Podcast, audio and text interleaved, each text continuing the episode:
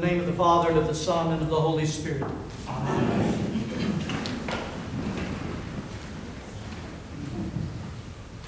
As always, at the beginning of Lent, how do we begin? With the Mass of Ash Wednesday. This is what our Lord has given us. And it's through this Mass that we are here to receive grace, that is, strength, power, the very energies of God, the divine energies of God, shared with us. We're here to receive them for the 40 days of Lent. That we might be drawn to God, that we might approach God and allow Him to do every good work for our salvation that He intends to do in this great and wonderful season. And it's in this Mass that we are given for good reason by the church the words of the prophet Joel, which was your epistle reading this evening. Now, our words begin in verse 12. But so that we understand how it is, what is it that God is doing? What is our journey through Lent? We look at the prophet Joel, but we have to begin with the first verse of chapter 2 rather than 12. In the prophet Joel, verse 1 of chapter 2, God proclaims through Joel Blow the trumpet in Zion, and sound an alarm in my holy mountain. Let all the inhabitants of the land tremble, for the day of the Lord is coming, for it is at hand. These are the words that set the tone for every other word of God that comes through the prophet to his people Israel from God. Sound an alarm, blow the trumpet, the day of the Lord is at hand. And now we hear the reading from our epistle. Now, therefore, says the Lord, now that you've heard the alarm and awakened, turn to me with all your heart, with fasting, with weeping, with mourning, so rend your heart and not your garments. Return to the Lord your God, for he is gracious and merciful, slow to anger, and of great kindness, and he relents from doing harm. These are the words of the prophet Joel that Christ, through his church, chose to give us to woo us into and guide us into great Lent. But it starts with sound the alarm, for this is the day of the Lord. It is at hand. What is our alarm in the Mass of Ash Wednesday? We did it at the very beginning. Every one of you came up, and we all received ashes in the form of a cross on our foreheads. And you heard these words Remember, O man, that thou art dust, and to dust thou shalt return. What is the trumpet sound that is given to us to wake us up a bit? Our mortality. Our mortality is the alarm that is sounded. To come back to the reality that we ought to live in relationship with God absolutely every day, as if it is the only day promised to us. You and I know we don't live this way. We don't live mindful that that could be a possibility, that the day of the Lord could be the very next day for us. We live as though we have time. We have time. And the church calls us back. Christ, through his church, calls us back tonight with that splash of cold water in our face to live as though this may be the last. How might we live differently? if we live in that reality, in relationship, in union that God has granted us. It's a moment right now for us to wake up from the spiritual slumber that creeps into all of our lives throughout all the other seasons of the church outside of Lent. We get lulled to sleep by activities. We get lulled to sleep by busyness. We get distracted with all the things of this world. We get distracted even by our own dysfunction in this world. We live sometimes many days of our life distracted from the thing that matters most, and that's cultivating the grace of God that He's given us to live and breathe from union, true union with the living God. It's a call to let the fog of our spiritual minds clear for a moment. And now that we have that clarity, we now receive direction. How do we come to God and why? The prophet says, Now says the Lord, turn to me with all your heart. And that word heart is not just what pounds in our chest. Turn to me with all your heart means this bring your whole self to me. Bring your body, your soul, your emotions, your brokenness. Bring your wounded conscience. Everything that you are, return to me in the present. Return to me now. And how? Return to me through fasting. Return to me through great prayer. Return to me with the giving of alms as I provide for those who are in need. Return to me with weeping and return to me with mourning, it says. And in this way, through fasting and weeping and mourning and experiencing God, in this way, rend your heart, not your garments. That word rend. Let your heart be torn for a moment.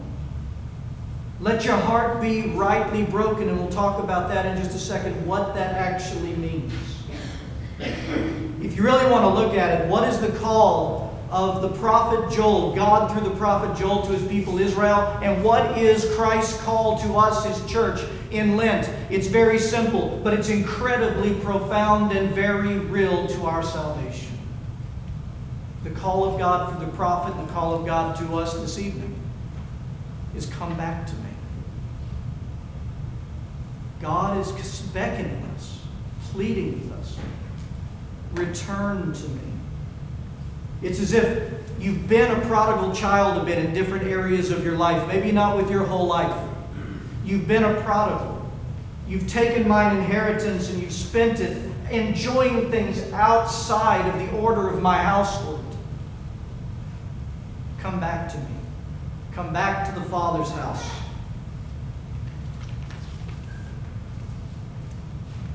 When we go through fasting, when we come back and approach Christ in this way.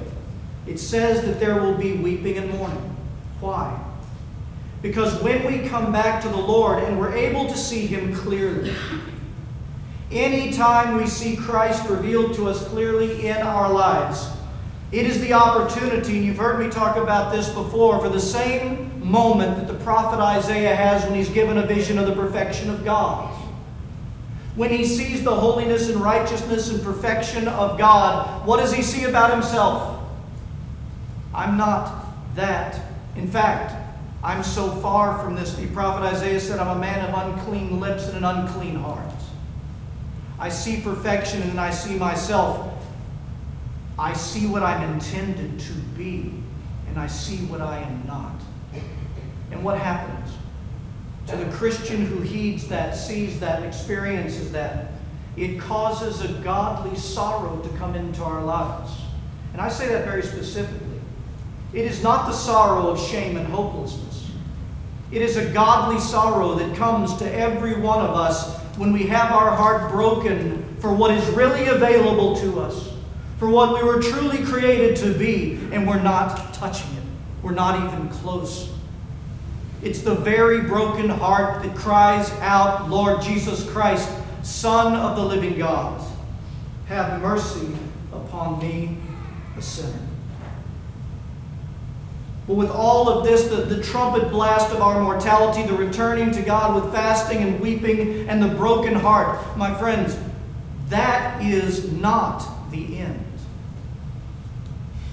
we have to recognize this. Everything you just heard of how to return to God is the means to the end that God gives us. Listen to what it says about the God that we return to. It says, Return to the Lord your God, for he is gracious and merciful, slow to anger, and of great kindness, and he relents from doing harm. Get it out of your minds that we come back and that we return to a God who is wrathful, who is full of wrath, who is waiting at the door of the order of his home to smack us around for all of our wrongdoings, to exact his punishment. He's just waiting for us to come back for that. This is not the heart of the Lord your God. It's one of the greatest deceits of Satan. We return to our Heavenly Father who was longing for our return in the very beginning. It's a God who intends through Christ by the Holy Spirit to pour, to pour out so abundantly His mercy upon all of us who will honestly acknowledge our sin, our disorder, and bring it before Him. He waits for us, and it says that in Joel, He's slow to anger, slow to anger, and of great kindness. That word kindness is used 230 times in the Hebrew in the Old Testament. It's one of my favorite words describing God in all of Scripture. It's the loving kindness of God. In the Hebrew, the word is hesed. Hesed. We spoke about this in our suffering series that I did in Sunday school. The hesed of God, the loving kindness of God. Here's how it works out because you can't just describe it in words, it's in action. What happens? Who is God? How does He act on our behalf? My friends, we know that we come to God deserving nothing. We come before the Lord our God and we are deserving of nothing from Him. And yet, what does God do? Though we don't deserve anything, He gives us absolutely everything. He flips it on us. We come deserving no good thing from God, but instead He gives us Himself, He gives us His kingdom, and He gives us all of the benefits therein. I want you to go back in your mind to that prodigal son's journey to understand the loving kindness of God that the prophet Joel is saying and how God is describing Himself. In the prodigal son, the prodigal son left the home, spent his inheritance. He's in famine, he's lost everything, and he wasted it all on sinful living. And he comes to the end of himself. And he has a decision to make life or death. I can stay right where I am perish. But if I go back to my father's house, I'm not worthy to be called a son. I don't want him to call me a son. If I go back to my father's house just to be made a servant, even the servants there in my father's house have so much more than I'm left with here. And so what does he do? He comes to himself. And he heads back to his father's house. He just spent all of his father's inheritance for him. And he makes his way back to the house, and sometimes I imagine that in his, in his mind he's figuring, he's figuring out how he's going to plead with his dad just to be a servant. Because he knows what he's done. And he knows that he deserves nothing at all from his father, but to be turned away. But what happens? As he comes, what does his father do? He doesn't even wait for him to get to the door. He runs out to meet him. And he says, Bring my best robe and put it on my son. Give me some shoes for his feet. Put, put them on his feet. Kill the fatted calf because tonight we celebrate and we rejoice that the son who I thought was dead is alive. What does the father do? The undeserving son comes home. And what does the father do? He doesn't cast him away, he gives him everything. This is the heart of the Lord your God. My friends, this is why the sacrament of confession is so viable, and the church calls it to us every Lent. Because it's in that very sacrament that we rend our hearts, not our garments. It's in that sacrament that all the things that God has brought to the surface our brokenness, our dysfunction, our sin, the illness of our soul we come before our Lord Jesus Christ and we offer them to Him. And we plead for mercy. And it's in those moments that the Father, our Father, our Heavenly Father, wraps the robe around us, puts shoes on our feet, and kills the fatted calf and He covers our sins, forgiving them, cleansing our conscience. Not only that, He gives us our inheritance of grace and power to go and sin no more. How will we walk through this Lent? This season of healing, not season of distraughtness, the season of healing. The church calls it the springtime of the soul. Why? Because as the Holy Spirit is digging up and churning up the soil within us, God is at work by the Holy Spirit planting all of his virtues and his likeness within us. watering it by the Holy Spirit, and we start to see wonderful growth that we never could because we let ourselves fall asleep, get lulled to sleep. The alarm calls us back to return to Him. We must return to Him, rend our hearts, offer Him our brokenness, and receive every blessed good gift that He longs to lavish upon Him because He is a God of mercy and He is a God of loving kindness. And we go through Lent setting our face toward the cross so that we die to the things that have been so harmful to our soul. But on the other side of the cross, we experience the absolute power of the resurrection of Jesus Christ, new life born within us and expressed through us. Let's journey like that through Lent. In the name of the Father, and of the Son, and of the Holy Spirit. Amen.